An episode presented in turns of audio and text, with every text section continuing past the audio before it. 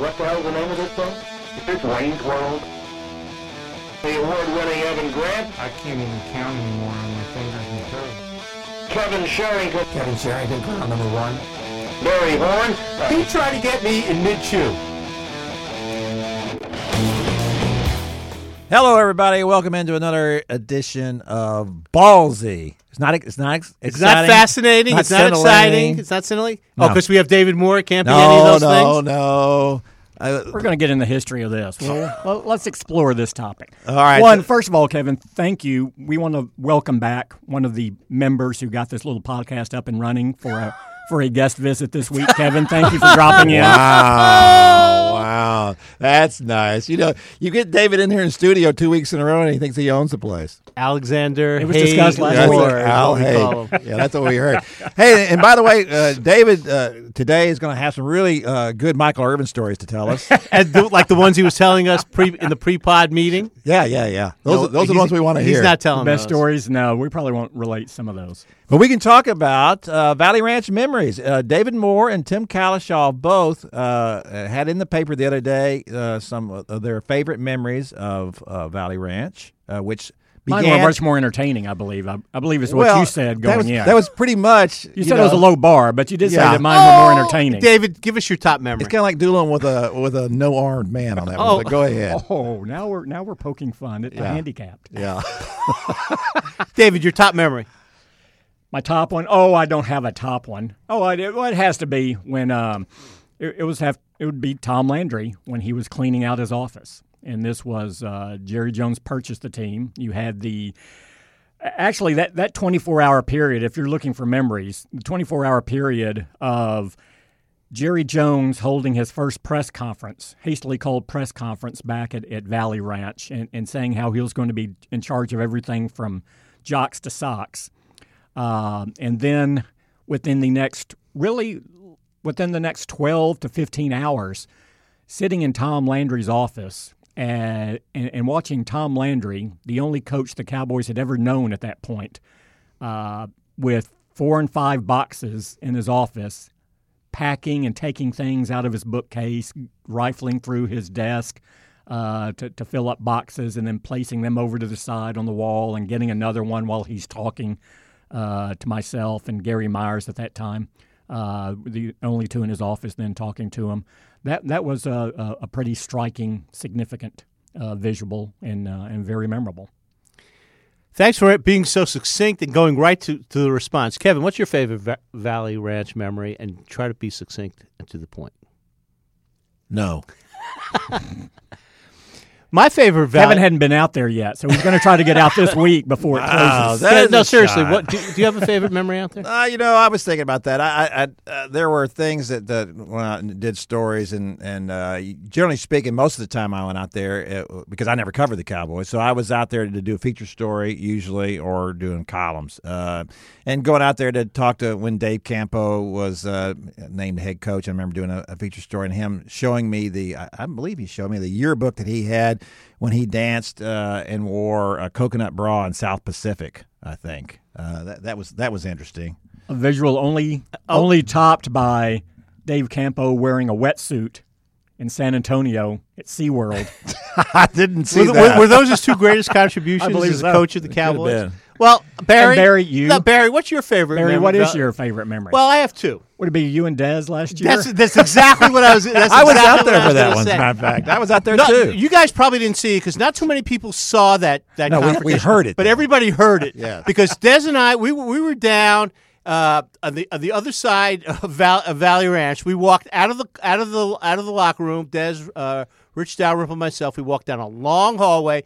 We got in a closed room. Rich closed the door, and still everybody hundred yards away could hear Dez screaming at me because he didn't like a question. I asked him. I actually didn't even ask, get to ask him that question. I told Rich I was going to ask him that question, and, and and it just started from there.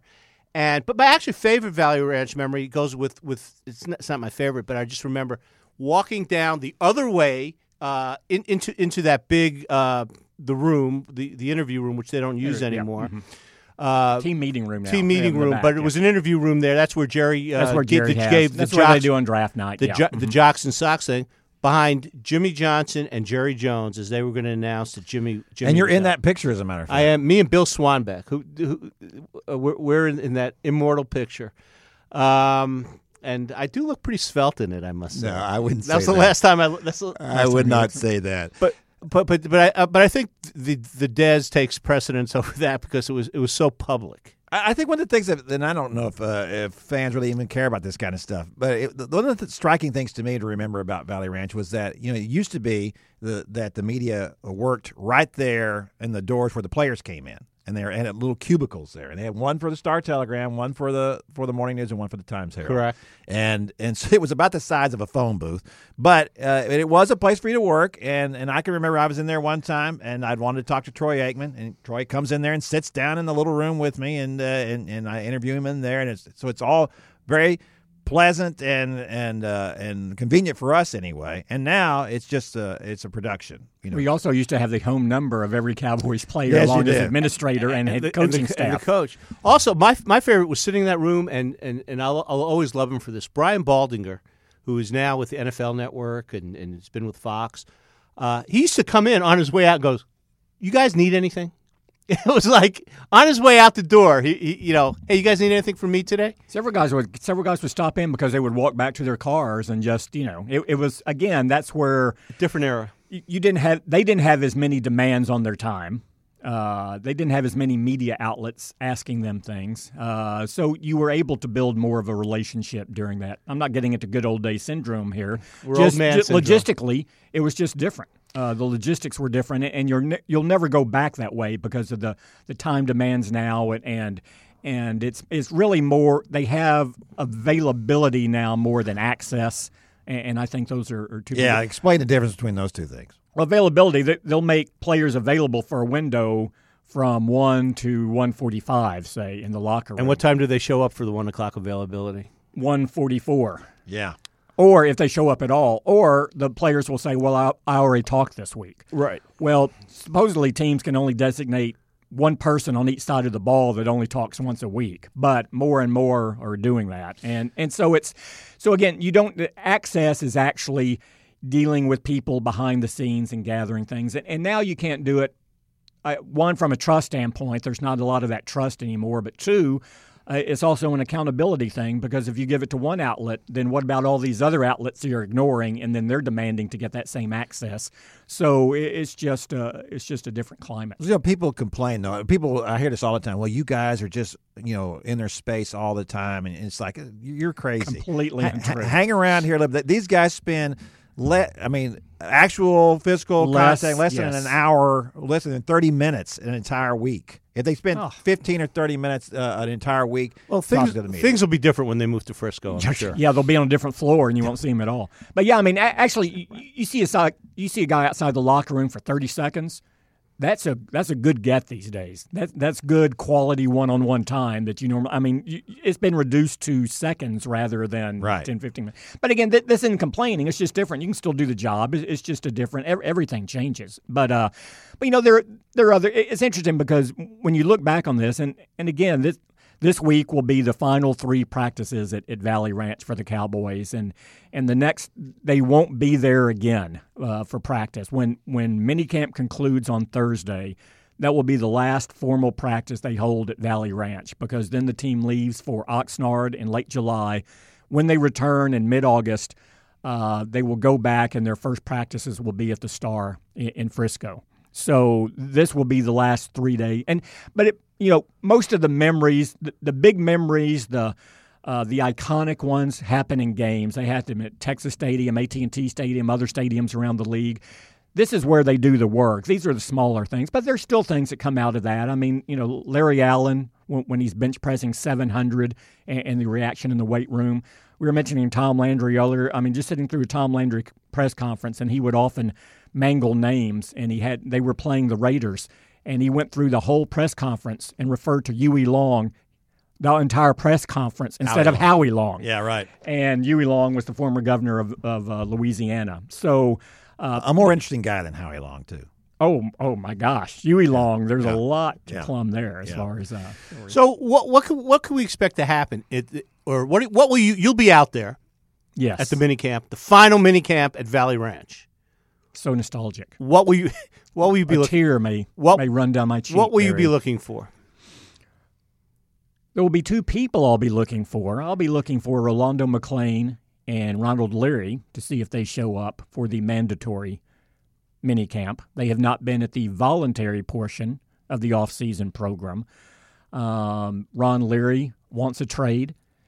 The Cowboys would be receptive to doing one, but uh, they're going to need uh, they're going to need a, an assurance of a of a fourth round pick, something fourth fifth round pick in return, because if they keep him on the roster for insurance and then just let him go next year, he's going to start somewhere else. And in starting that, they would get a compensatory pick that's going to be in the in probably the fourth or fifth round range because he would start for another team. So they're not going to give him away for less than that. So that that is the that's where they're at loggerheads there.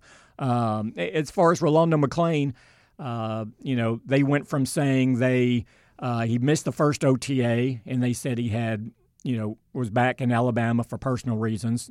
Jason Garrett said he expected him to be at the second OTA. He was not at the second OTA, and Jason Garrett said that he hoped he would be at the third OTA. He was not at the third OTA, and when asked if he would be at the mandatory minicamp, Jason Garrett said, "I don't know." so uh, even if even if Rolando McClain is not there, he will still go to training camp with the team. Uh, but but it will take As- money as- out of his pocket. But it'll be as a starting middle linebacker, reg- irregardless if he's there or not. That's correct. regardless, not irregardless. Well, Well, they're gonna gonna take a it- they're gonna water precautionary. They're They're gonna take a precautionary approach with him, I believe, as we were talking about earlier today in another podcast. Precautionary, yeah. Um, if if he doesn't come to the mandatory mini camp, I don't know that he's going to go to training camp as a starter. Now he may earn that back very quickly. Uh, from a talent perspective, you would think he would, but there has to be. If you don't attend a mandatory camp, there has to be some. Uh, there has to be some pushback to that from an organizational standpoint. So I don't I don't know that you can skip a mandatory mini camp and then just waltz into Oxnard and say you're still the starting middle linebacker. You're going to have to start on second team Okay, or when third team and when, the, when this okay when the season opens, uh, op- opening night, opening day. Are you saying someone other than Rolando McClain will be playing middle linebacker for the Cowboys? I would expect he would be the starting middle linebacker. The question with me is how will he be the starting middle linebacker for 16 games? Here's the, here's I the question I have. If if Jaylon Smith and if he was healthy, he wouldn't have been a second round draft pick. But if Jaylon Smith were healthy and playing, would Rolando McClain be in camp or at these many camps? I don't think so. And would the I- I think Cowboys that- care? I just think it's I just think it's Rolando McClain's makeup. I, I think they know exactly. I mean, w- you know, when I found out last week he wasn't here for the third, uh, someone, you know, uh, a member of the organization said, "Well, really, it would be a story if he was here, wouldn't it?" And I mean, they they've kind of they've made this trade off with him. They understand that he's a a different sort of guy, um, and and they also feel that. Now, now, last year I think they got into trouble because you had Hardy, you had Joseph Randle, you had a lot of other guys who were key members of the team, and suddenly you look up and there are three, four, five starters on the team that you can't necessarily depend on, and it's not an isolated incident anymore, and you can argue that impacts everyone's approach, or it gives everyone else more latitude to say, well, what about those guys? they feel now that that Rolando McClain is isolated, that he's not a leader. No one's going to follow and point to him and saying, "Well, you're letting McClain get away with this. What about me?"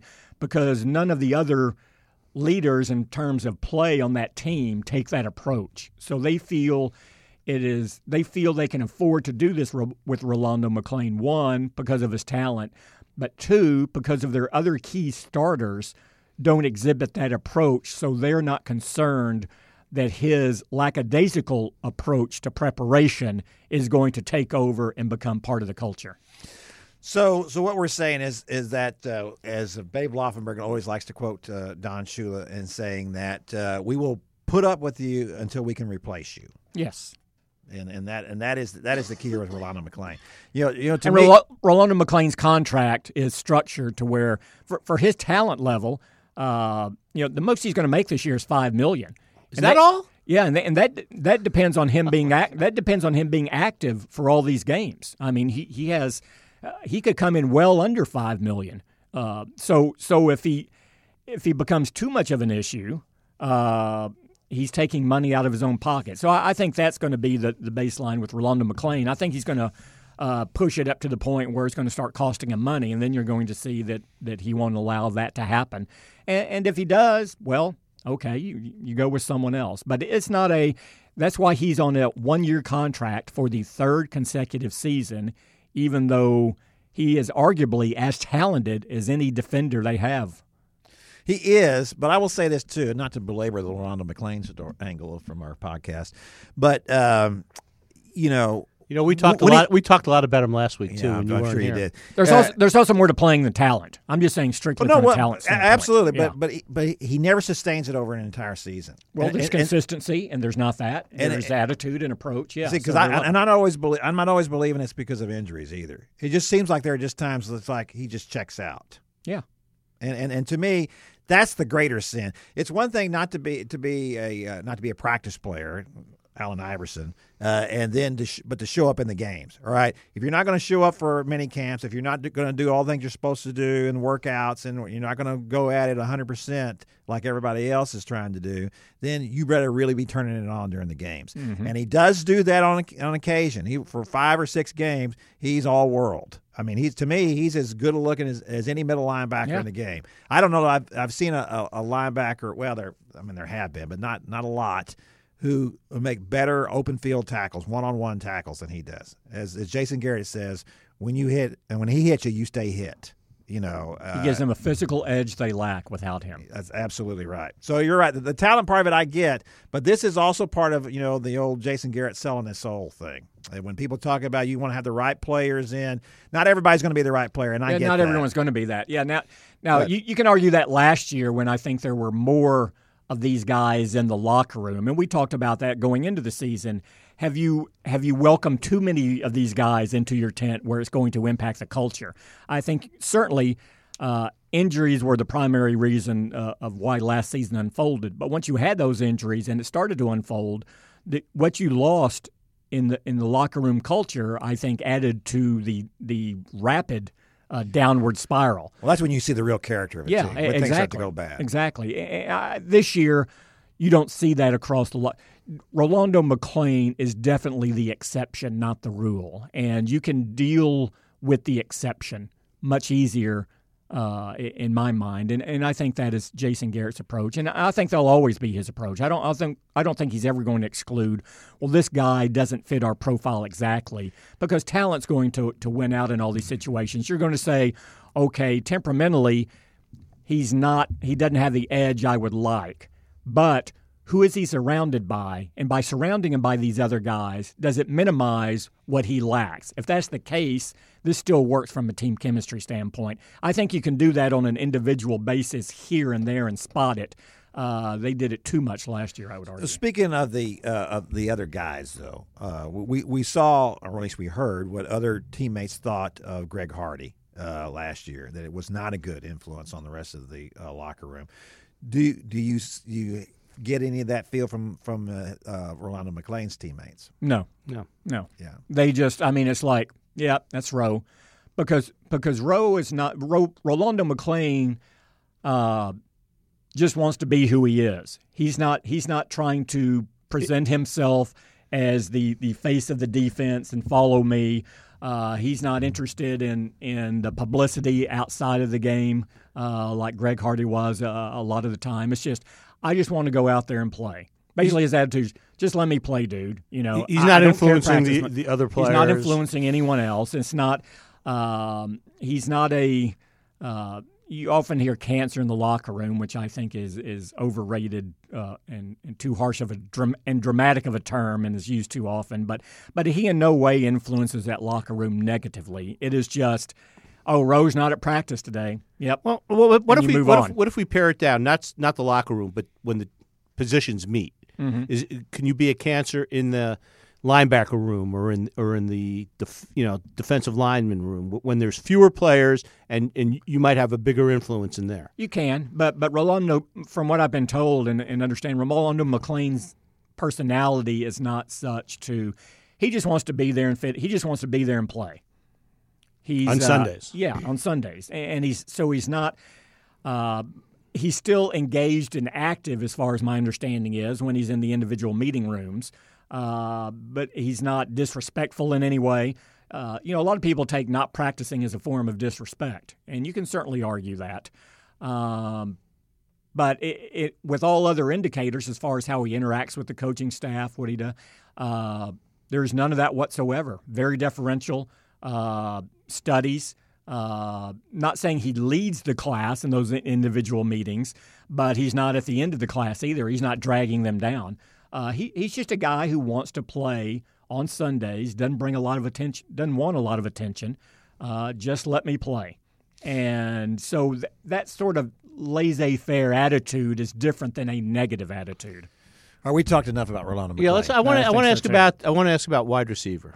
Uh, I, I'm not going to get into tight ends right now because you, you know where that where that might Oh, take we know us. where that goes. But wide receiver, do the the number two? We're not going to talk about the number one wide receiver. The number two wide receiver. Is that the one that yells at you? The number one wide receiver constantly. He's yelled at others that we should point out as well. Yes, thank you, thank you for defending me, David. Fix this, Rich. Yeah. But but number two. Let me ask you this question: the number two wide receiver. Could, Yes. could there be a change in the number two wide receiver going when the season begins? People like to point to that and speculate about that. I don't see it happening. I think Terrance Williams is going to be this team's number two receiver, and, I don't think he's going to receive that significant of a challenge. I, I think Brice Butler has looked good in camp, uh, but we, we talked about where you know wherever Kevin was last week when we were talking.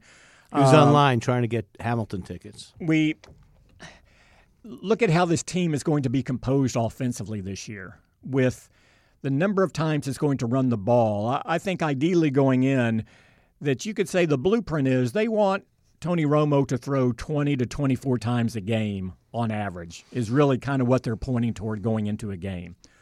Let's assume that 10 of those or 8 to 10 of those are in Dez Bryant's direction. Dez certainly believes that at least 8 to 10 of those should be in his direction. Uh, let's assume 3 to 4 are Cole Beasley uh, on on third down situations.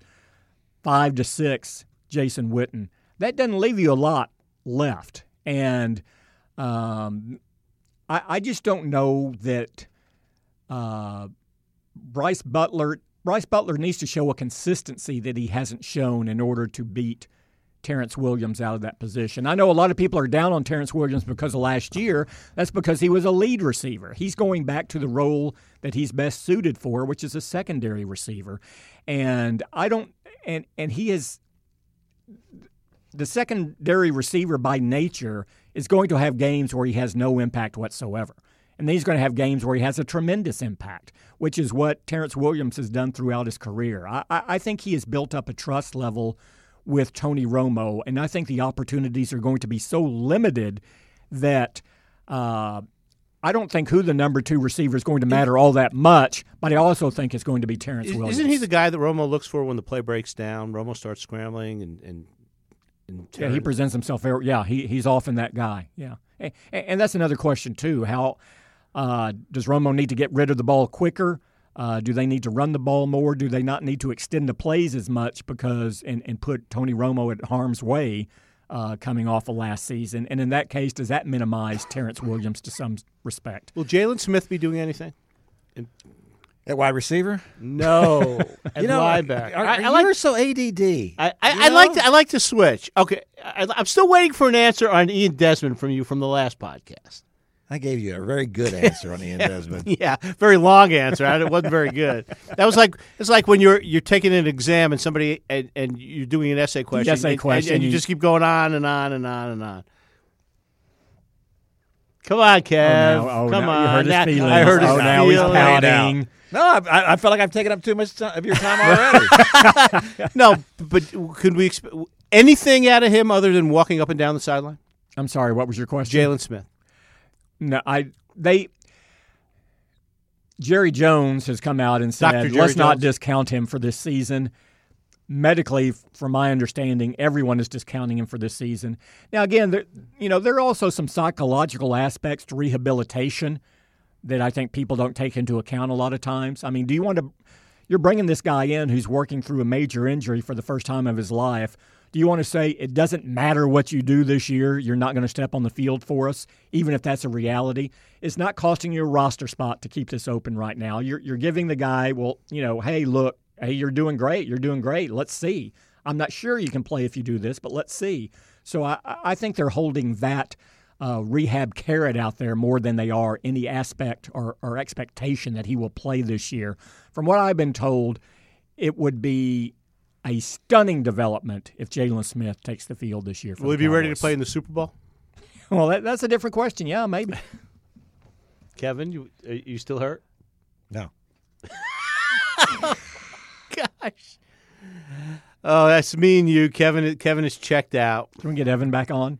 Call Evan. He's probably still on the runway. He's, he's probably still on the runway talking talking to the stewardess. As he, as he, yeah, as, he, as he so datedly said.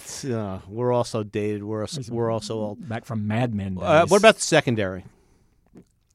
That is a big question going into the season, I would say. Um, you know, they've actually uh, early in these OTAs, and and I think people read too much. We see very limited portion of the OTAs. We only see one day a week, and they're out there three days a week, and so often people put too much.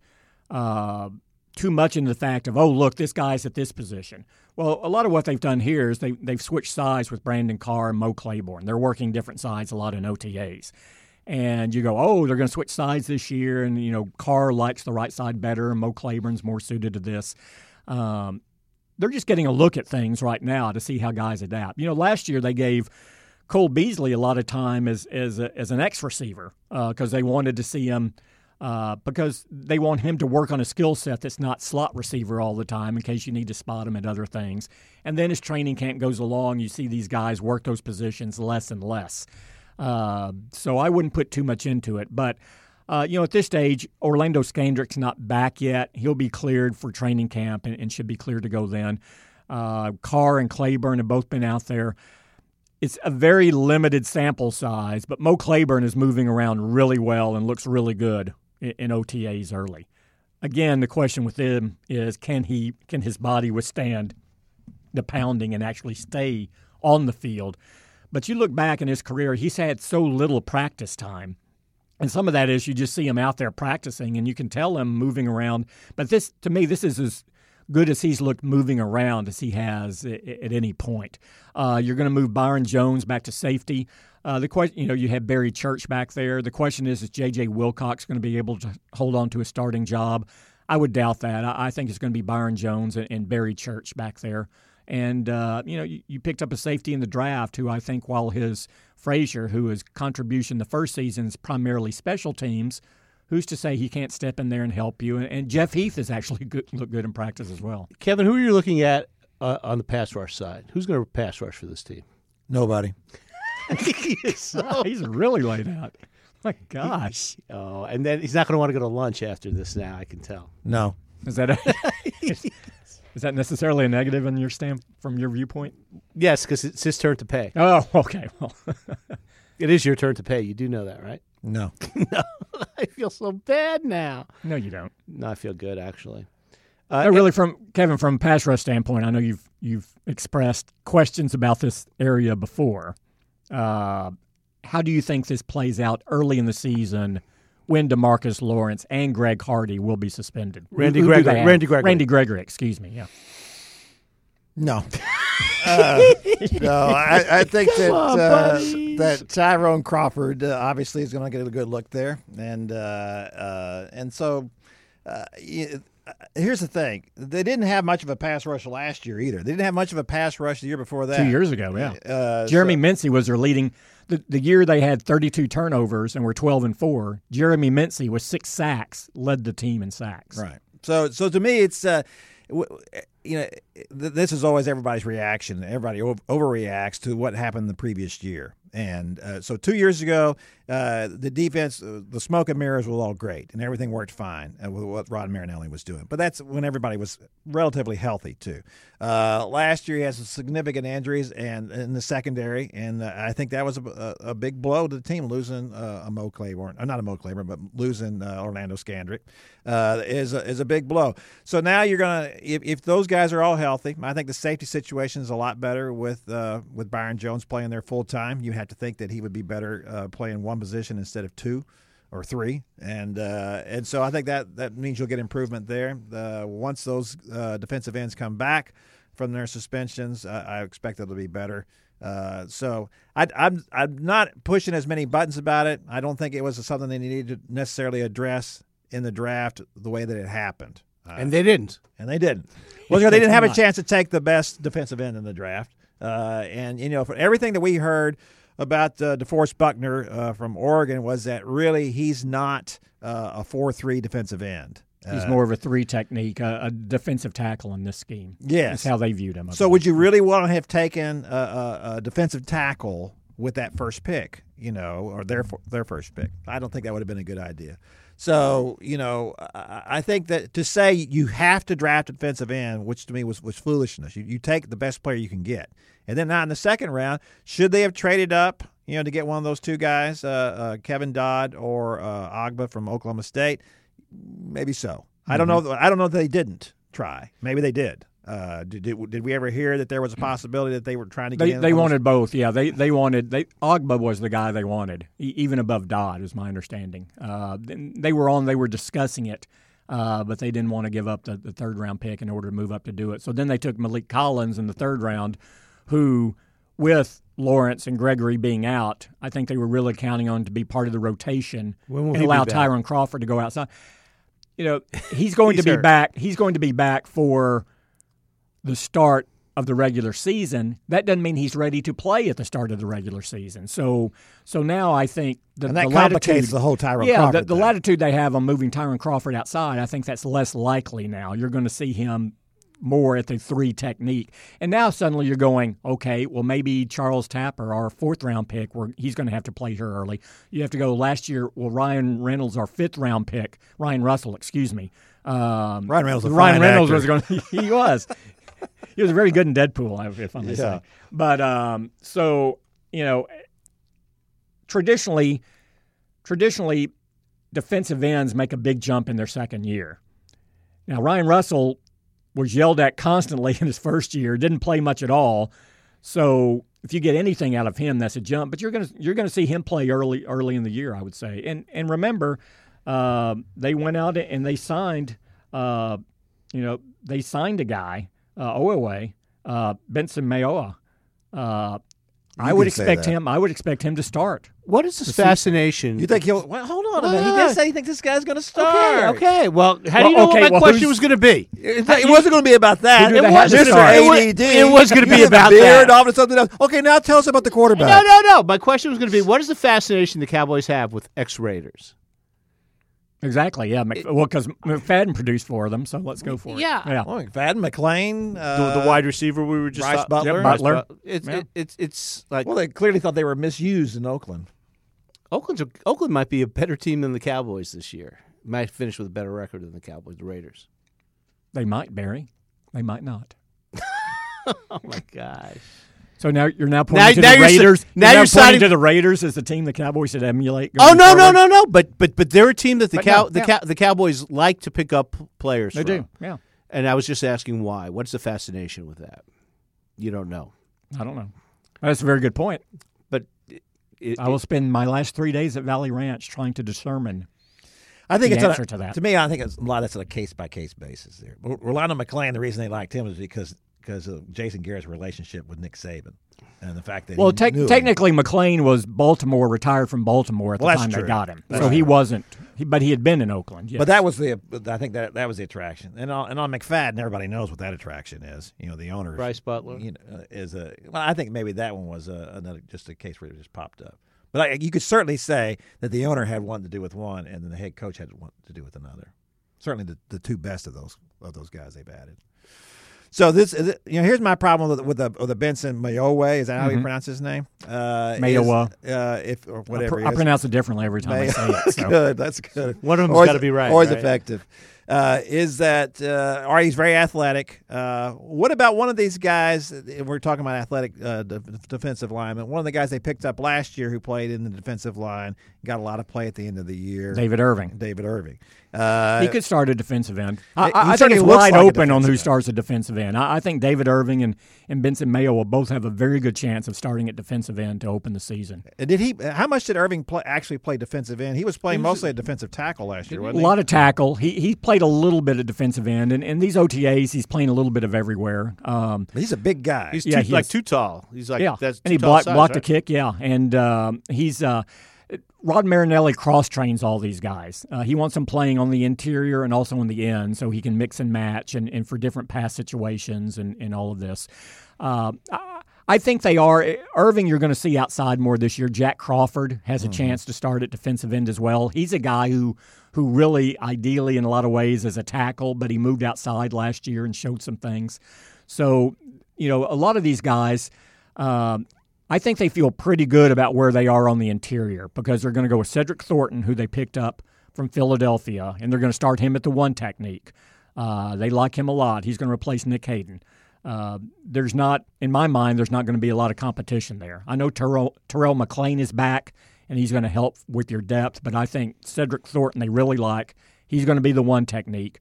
They're going to keep Tyrone Crawford primarily at that three technique defensive tackle, which is the pass rush, and and they're going to rotate Irving, they're going to rotate uh, Mayowa, they're going to do Jack Crawford. I think those are going to right now. Those are your three primary guys. They're going to rotate at defensive end and, and just see how it plays out in, in training camp on who they go with and, and what the number of snaps are.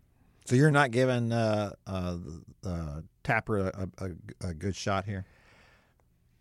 If you look historically at rookie pass rushers taken in the fourth round down and what they do in their first year in the league, you don't get much impact out of them. You you look at pass rushers taken in the second round, and a lot of times you don't see more than one or two sacks out of them. So, if he can work his way into the rotation, see, I think he'll be the back end of the rotation in the first four games by default because your two best defensive ends won't be there. Uh, so I think he's going to pick up some some time there. If he shows anything during that period, then I, I think he's going to be able to to stay in that rotation somehow. But it's, you know, I, think you're going to see some guys play early that mm, after those first four games you may necessarily not see because I tell you what, Demarcus Lawrence, especially in the second half of last season, had an outstanding season. He really did. I, I thought he got got off to a bit of a slow start, but you want to look from from midseason on. Uh, I think um I think Sean Lee was their most impactful defensive player, but I think you could make a pretty strong argument that Demarcus Lawrence was right there behind him and pretty close. Do you guys have a pool out in the Valley Ranch press room on how many games Sean Lee will play this year? We do not. Should we get one? I think you should. Why? What, what would you take in the pool, Barry? Over under Yeah. nine. I would take the under. What would you take? The fact he's at the will position rather than the, the weak side linebacker position rather than middle linebacker, I think protects him a little bit. Uh, the fact last year the games he missed were concussion, not other body parts. Uh, I would go over. Ke- Kevin, if you've had concussions, are you more prone to have concussions? No. yes, yes, you you are. are. Yes, you are. You are. Once you start having them, you're more prone to having them again. I, uh, yeah, you know, Sean Lee's such a terrific player, and uh, you, you and such a great guy, and you would love to see him play and play all the time. I, I still don't have any problem with them taking him, you know, in the draft where they did. And he he's he's just like one of those kind of guys you were always thinking, well, maybe this year. And and I, I, to me, I, I I never give up on the guy. You know, until he's ready to give up on his career, I wouldn't give up on him. You know, because of everything he brings to the organization. And when he plays, he's such a difference maker. You know, and this team doesn't have any of those really. Uh, maybe developing them, but He's they, clearly their, their, I would argue, their only consistent playmaker on the Yes. defensive side of the ball. Yes. The way this team is constructed. the ball right always now. finds him. You know, it's it's an unbel- it's an unbelievable thing, especially for a linebacker. How many linebackers are making as many plays on balls as he is? I mean, I I I would uh, not having those stats in front of me, I would bet that he's in the top three in the league uh, because Kuechly makes so many tackles. Maybe he's around the ball as much. Certainly, he was against the Cowboys. So, um, but it's just phenomenal the difference he makes. And, and so, uh, this team, until this organization, this defense gets to a point where they can bring in guys who are making uh, more production on, on defense, they have to keep going back to him. You just don't give up on him. Why is Barry? there? Why is there? I, Barry? I think it's time to end this podcast. We're forty. Why? We're forty minutes in. Because clearly, I was talking too much at the end. no, forty minutes. I'd like to publicly apologize for hurting Kevin's feelings.